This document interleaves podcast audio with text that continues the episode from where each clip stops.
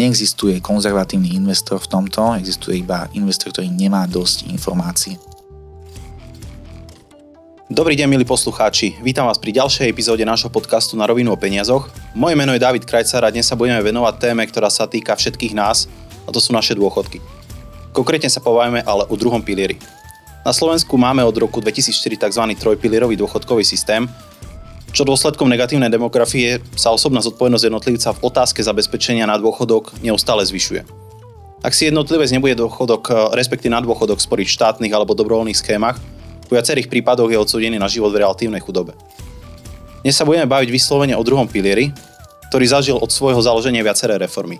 Či už tie negatívne, napríklad v roku dvetisícdeväť, kde sa zaviedli tzv. Garancie, čím reálne napríklad prišli sporitelia o stovky miliónov eur, alebo presun väčšiny sporiteľov do dlhopisových fondov v roku dvetisíctrinásť. Naopak boli tu napríklad aj pozitívne reformy, ako napríklad zavedenie indexových fondov v roku dvetisícdvanásť. Ako som už týmto naznačil, tento systém je nesmierne spojený s tou najvyššou politikou, a preto som si dovolil pozvať do dnešnej relácie človeka na slovo vzatého.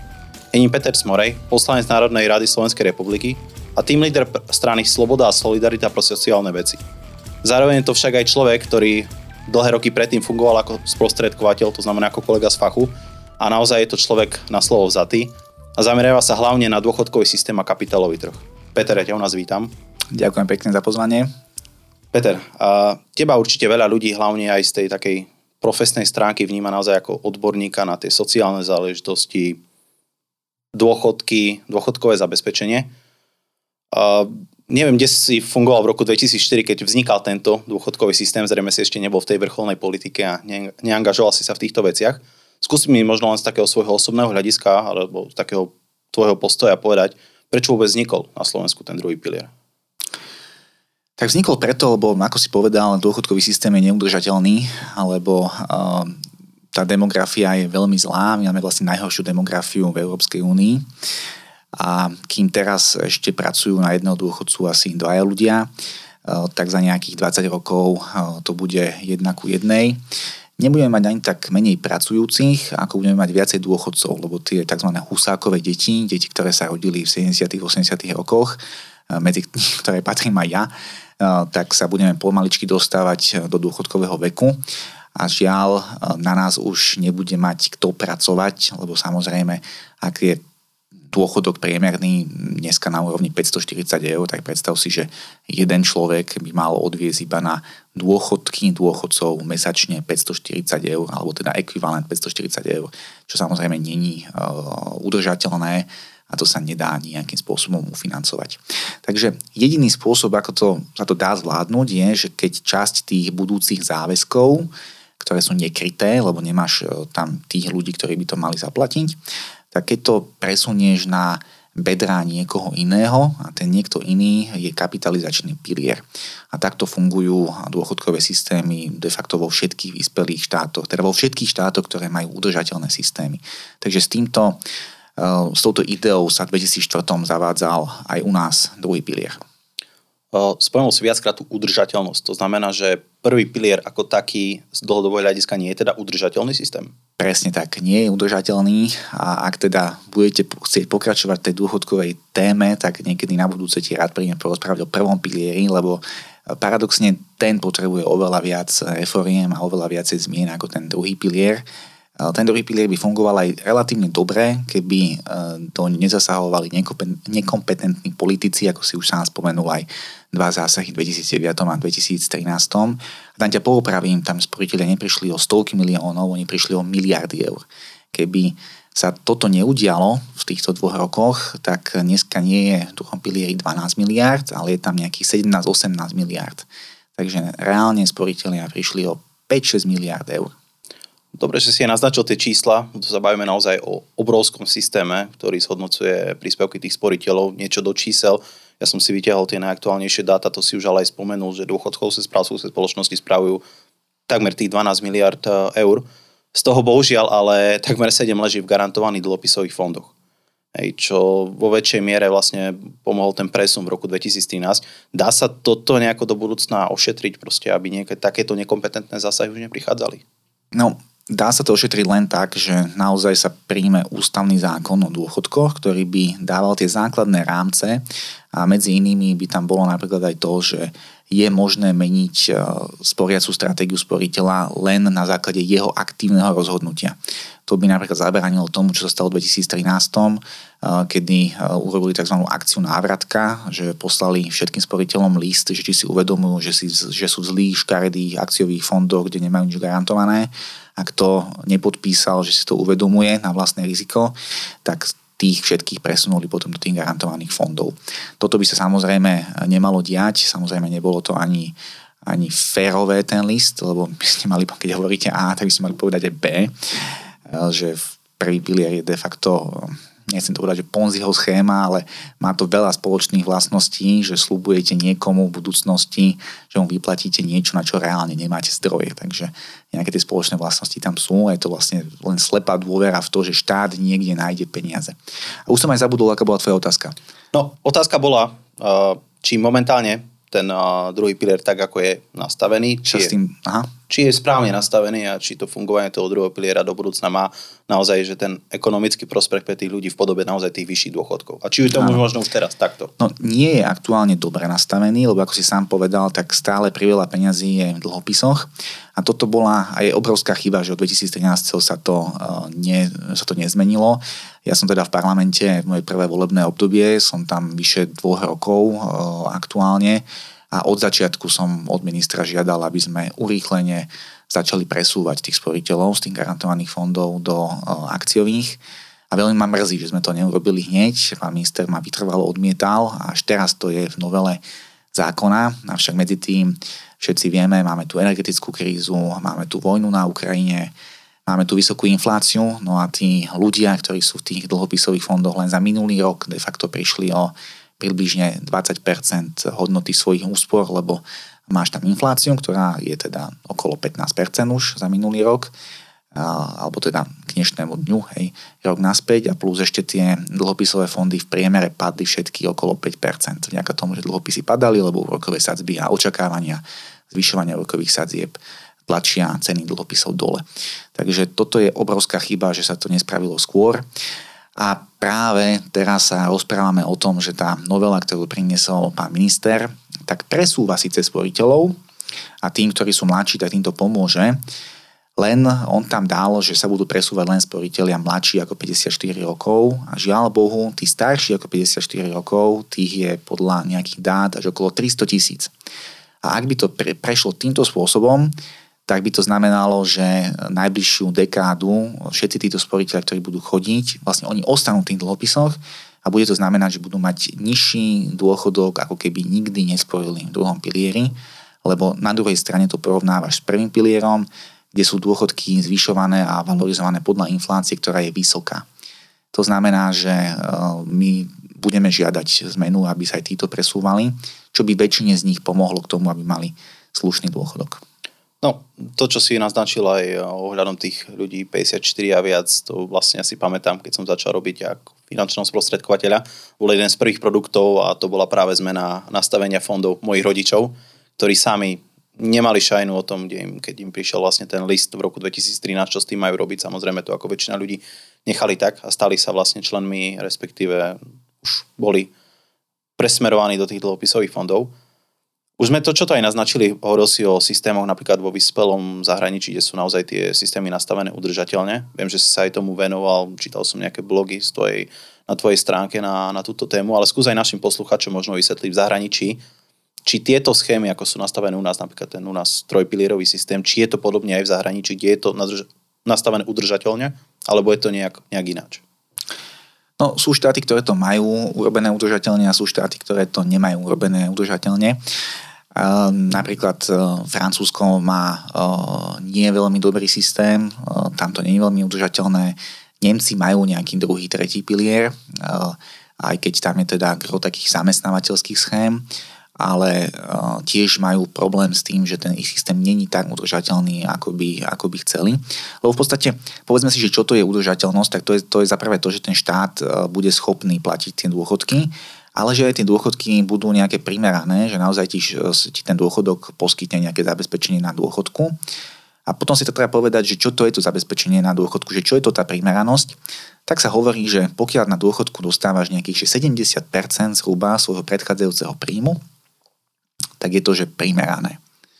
Samozrejme, všetci by sme chceli mať viacej, aby som nechcel mať na dôchodku menej, lebo tak budem mať viacej času, tak možno by som aj viacej peňazí míňal, keby boli. Takže treba sa pozerať na to, že ktoré systémy sú nastavené tak, že sú ufinancovateľné a ponúkajú túto náhradu príjmu na sedemdesiat percent a, a ktoré nie. Tak medzi tie najudržateľnejšie systémy, to len tak z hlavy teraz budem dávať, patria škandinávské krajiny, najmä teda Švédsko mi chodí po rozume, Belgicko, Holandsko, Dánsko. Viem, že v, tých, v týchto krajinách Beneluxu je tá miera náhrady príjmu, tá očakávaná v budúcnosti až nad sto percent. A napríklad Island má tiež mieru náhradu príjmu nad sto percent a, a, a je to práve vďaka tomu, že majú tieto kapitalizačné piliere ani, a častokrát nemajú iba jeden, ale majú ich niekoľko a je v podstate jedno, či, či je to urmené spôsobom, že, že, že je odklonená časť tvojich povinných odvodov alebo tvoj zamestnávateľ musí niečo povinne dávať. Je to jednoducho kapitalizačný pilier, kde sa sporí niečo na tvoj budúci dôchodok a hlavne sa to sporí rozumne, že je to investované do, do, rozumného, do rozumného mixu finančných nástrojov. Dobre, ale v zásade teda platí, to je hlavne aj taký odkaz pre našich sporiteľov, že jednoducho všade v tom západnom vyspelom svete platí, že ten štát sa proste o mňa nepostará. Presne a musel tak do toho zakomponovať naozaj tak, ako si hovoril, nejaké tie kapitalizačné schémy. Aj to sociálne Švédsko, čo mnohí socialisti, že sociálne Švédsko, tak oni majú, bol som veľmi rád, keby to bolo urobené u nás ako, teda ako u nich, tak oni ten štátny prvý pilier majú tzv. en dé á systém, čo je v podstate, že máš virtuálne dôchodkové účty, že ty máš, ty de facto vidíš nejaký účet, že, že vlastne koľko si, si odviedol do toho prvého piliera, a koľko máš v budúcnosti nárok dostať z toho prvého piliera. A hlavne ten ich systém je fiškálne vyrovnaný. To znamená, že môže ten systém vyplatiť len toľko dôchodkov, koľko sa tam naleje peňazí. A ono, tie peniaze na tom tvojom virtuálnom dôchodkovom účte sa ti zhodnocujú nejakou predpokladanou mierou zhodnotenia, ktorá je naviazaná na hospodársky rast, na rast príjmov v ekonomike. A ale to už sme v tej téme toho prvého piliera. Takto by mal vyzerať ten, ten prvý pilier, že je udržateľný a to ponúka nejakú základnú, nejaké základné zabezpečenie a potom všetko navyše sú tieto kapitalizačné piliere. Takže áno, všetky tieto systémy, aj v Británii napríklad, ten úplne najzákladnejší ponúka iba niečo na úrovni životného minima a potom všetko navyše si, si vlastne de facto musíš nasporiť v tých kapitalizačných systémoch, len na to, aby to fungovalo, to musí fungovať roky. A musí to byť dobre nastavené a nemôže no, do toho vrtať nejaký, nejaký neodborný poslanec, ktorý si vymyslí, že on nám teraz chce zmeniť jedno, jedno slovo v zákone a, a pripraví ľudí o sto milióny, čo inak takto sa udiala tá zmena v dvetisícdeväť. No to som aj niečo naznačil, tak som si tiež musel nejaké dáta, dáta vyhrávať, lebo veľa ľudí zabúda na takéto zmeny a na konci dňa len, no, ich zaujíma to, čo dostanú, hej, nie to, aké zmeny tam nastali. Ale možno z takého globálneho hľadiska, z tvojho zhodnotenia, splnil ten druhý pilier ten taký účel základný? Majú ľudia vyššie penzie vďaka nemu? Zatiaľ nesplnil. Um, no teraz rozmýšľam vlastne, že, že, že ako sa postaviť tej tvojej otázky, že čo je cieľom? Je cieľom mať udržateľnejšie dôchodky? Je cieľom, aby tí sporitelia mali niečo, čo je naozaj ich? Lebo tam je ten základný rozdiel, ktorý ja vidím, že kým... Uh, Druhý pilier je istota, je to istota vlastných peňazí, ktoré sú mojím majetkom, tak prvý pilier je iba nejaký sľub, že v budúcnosti sa nájde dostatočne veľa ľudí alebo dostatočne veľa zdrojov, aby mi niekto vyplácal dôchodok a ešte aj vládni analytici z Rady pre rozpočtovú zodpovednosť projektujú, že tie budúce dôchodky budú výrazne nižšie, budú o tridsať percent nižšie ako sú tie aktuálne a to ešte stále pri tom, že že ten nekrytý dlh je na úrovni, že tristo percent há dé pé. Vlastne trikrát toľko, čo sa vyprodukuje na Slovensku, sme potrebovali na pokrytie toho, čo už vlastne štát nasľuboval terajším pracujúcim ľuďom. No a, tak, a taký dlh nemá, že nikto to má. Možno, že, je, že, že Japonsko je ufinancovateľné pri, pri takomto dlhu štáty a tí, ako, má, ako sme my, tak už zvyknú krachovať pri úrovni dlhu, akú teraz máme. Hej. Máme teraz cez päťdesiat percent. Takže to naozaj nie je ufinancovateľné. Asi som opäť ušiel od tvojej otázky, že? Nevadí, tak bavíme sa aj globálne, aby, aby aj ľudia mali nejakú predstavu o celom to fungovaní druhého piliera. V vo svojej podstate si mi zodpovedal tú otázku, áno, že zatiaľ nesplnil aj ten nejaký prísľub tých, tých nejakých vyšších penzií. Ak je, ak je toto cieľ, tak nesplnil, ale z, zasa splnil to, že ľudia majú nejakú istotu. Lebo to, že máš naozaj že nasporené vlastné prostriedky, tak to je pre mnohých ľudí pomerne zásadná vec. A to je napríklad taká ďalšia vec, ktorú teraz sa dohadujeme, ktorú kritizujeme na tom návrhu ministra Krajniaka, že kým teraz si to mal spo- urobené tak, že keď si odišiel do dôchodku a mal si zabezpečený dôchodok v nejakej výške e, doživotný, ktorý bol určený v zákone, že priemerný dôchodok, ktorý je vyplácaný na Slovensku, zhruba tých päťstoštyridsať eur, tak pokiaľ si takýto mal, tak ten zvyšok peňazí si si mohol vybrať a mohol a jednorazovo a mohol si si s nimi naložiť, ako si chcel. Tak toto pán minister teraz tej novele v podstate zrušiť, že už by si nemohol nakladať so svojimi úsporami slobodne ani vtedy, keď máš uh, taký dôchodok, aký uh, štát povie, že je primeraný, že je priemerný. A s tým to teda nesúhlasíme, lebo naozaj tu tá sloboda nakladať so svojimi peniazmi je pre nás podstatná, lebo ty najlepšie vieš, čo potrebuješ. Že napríklad Ak, ak si chorý a potrebuješ lepšie lieky alebo si môžeš zaplatiť život zachraňujúcu operáciu, tak predsa ťa nebudem núčiť, aby si za tie peniaze zakúpil doživotný dôchodok, keď tvoja prognoza dožitia je mesiace. Hej. Jasné, tak ani mne by sa nepáčilo, ak by mi niekto prikazoval, čo mám robiť so svojimi peniazmi, ktoré som si celý život niekde odkladal. Ja zas, na druhej strane vnímam druhý pilier naozaj ako nejakú vec, ktorú dnes, ja neviem, začínajúci mladý pracujúci človek proste musí mať. Majú jednoducho zdarma, keď to takto mám povedať. Uh, tie odvody ochudobní kvázi štát, ale bude sporiť na svojom vlastnom dôchodkovom účte. Uh, ty sa venuješ aj téme investovania. Je to, tuším, že jedna z najlacnejších fóriem investície, ktorú si môže človek vôbec ako takú zriadiť. Áno, uh, to nastavenie momentálne nie je dobré, ale máš nejaké také univerzálne odporúčanie pre tých možno ľudí, ktorí ešte dnes aj nemajú druhý pilier, ako by malo vyzerať to správne nastavenie? Je taká Druhá pilier? Druhom pilieri. Tak myslím, že toto vie každý sprostredkovateľ minimálne z tých dobrých firiem. Naozaj to prvý produkt, ktorý by mal uh, urobiť svojmu klientovi, ak ho nemá. Uh, je možné aktuálne do tridsaťpäť rokov vstúpiť do druhého piliera. Uh, tak uh, všetci vedia, že z dlhodobého hľadiska najvyšší výnos uh, poskytujú akcie, teda ideálne indexové fondy, lebo tie sú najlacnejšie. A uh, v V podstate ešte aj to treba povedať, že to riziko je naozaj, že de facto, že nulové, lebo ten sporiteľ si tam sporí tridsať štyridsať rokov a tie štatistiky hovoria, že pokiaľ sporíte nad dvadsaťpäť rokov do svetových indexov, tak vaše riziko, že skončíte v strate, je že nulové. Takže naozaj obrovská chyba byť v niečom inom, lebo dlhopisy sú v histórii obdobia, kedy desiatky rokov neposkytovali reálny výnos a práve že sporitelia tam, alebo tí držitelia dlhopisov, tak prišli o peniaze, ktoré vložili do dlhopisov. Takže táto poučka, že keď sa sporí na dlhé obdobie, tak máte byť sto percent v akciách, platí pre každého a neexistuje konzervatívny investor v tomto, existuje iba investor, ktorý nemá dosť informácií a to je úloha tých sprostredkovateľov, aby im to vysvetlili. Jasné. Tak ja minimálne od toho nástupu, kedy som začal robiť uh, v tomto fachu, tak áno, vnímam ten posun k tomu lepšiemu, ale stále si myslím, že je tu extrémne, však sme si aj to povedali, že extrémne vysoký počet tých sporiteľov, ktorí proste, či sa možno nestretli s nejakým odborníkom na tie dôchodky, alebo jednoducho možno neveria.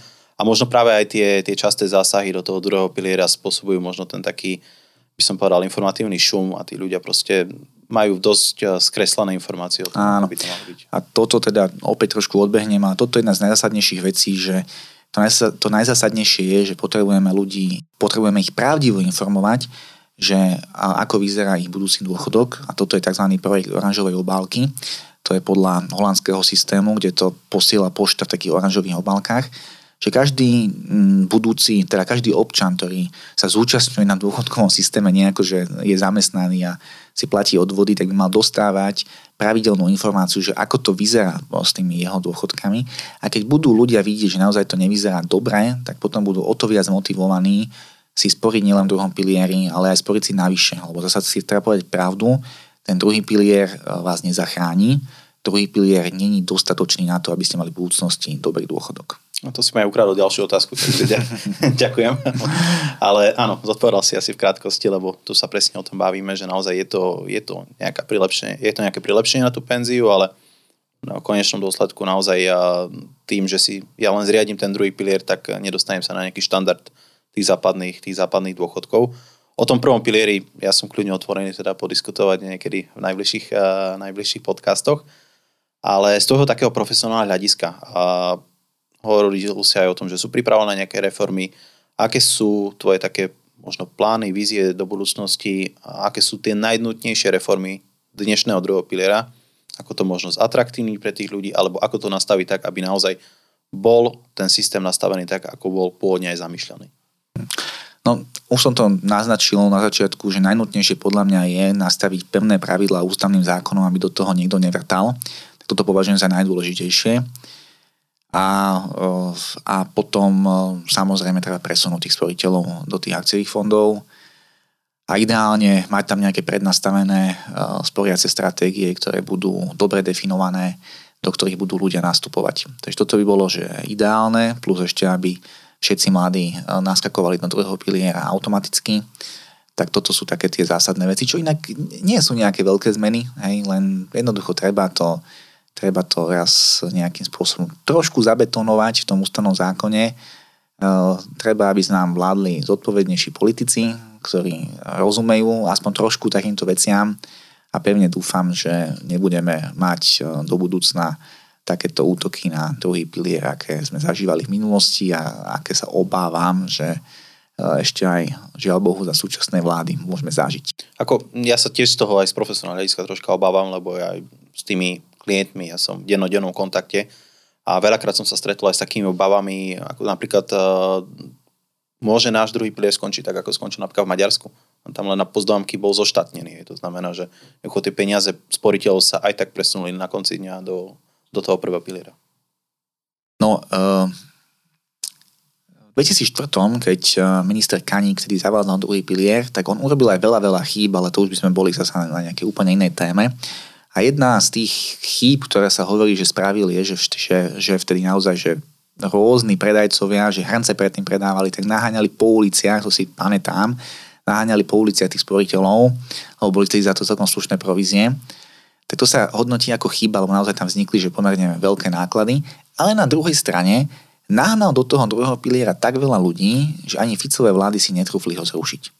Lebo e, dneska je v druhom pilieri jeden celá osem milióna ľudí, sa mi zdá. No, takmer áno. Tak nejako jeden celá osem milióna. Tak skúste naštvať jeden celá osem milióna e, svojich, a aj svojich voličov. Hej. Tak toto si netrúfol ani Fico. Takže paradoxne tým, že ako trošku nahulváta, to bolo vtedy správené v dvetisícštyri, tak to si myslím, že zachránilo ten druhý pilier. Ale už som aj, ale kto vie, no, ako to, že ak by nastalo to, čo som hovoril, že najbližších desať rokov z toho budú nízke dôchodky, tak to by vytvorilo veľký tlak na zrušenie druhého piliera, takže ja mám obavu o, o druhý pilier a dúfam, že to dopadne dobre. Tak, ale tu sa potom dostaneme k tomu, že nespoliehať sa na štát a jednoducho na ten dôchodok pripravovať aj seba s rôznymi nejakými súkromnými. Hej, ale ešte tomu to ma ešte napadla jedna vec.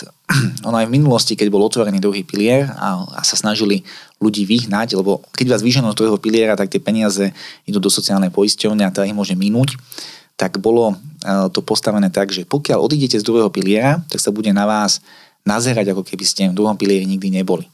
A toto, keď si to uvedomíš, tak je to v podstate, že, že, v podstate, že bezriziková investícia pre toho, pre toho sporiteľa, lebo aj keby sa niekto bála a neveril akciám, tak vždy v minulosti bola tá opcia, že keby odtiaľ vystúpil, tak sa na ňo nazerá, ako keby tam nikdy nebol.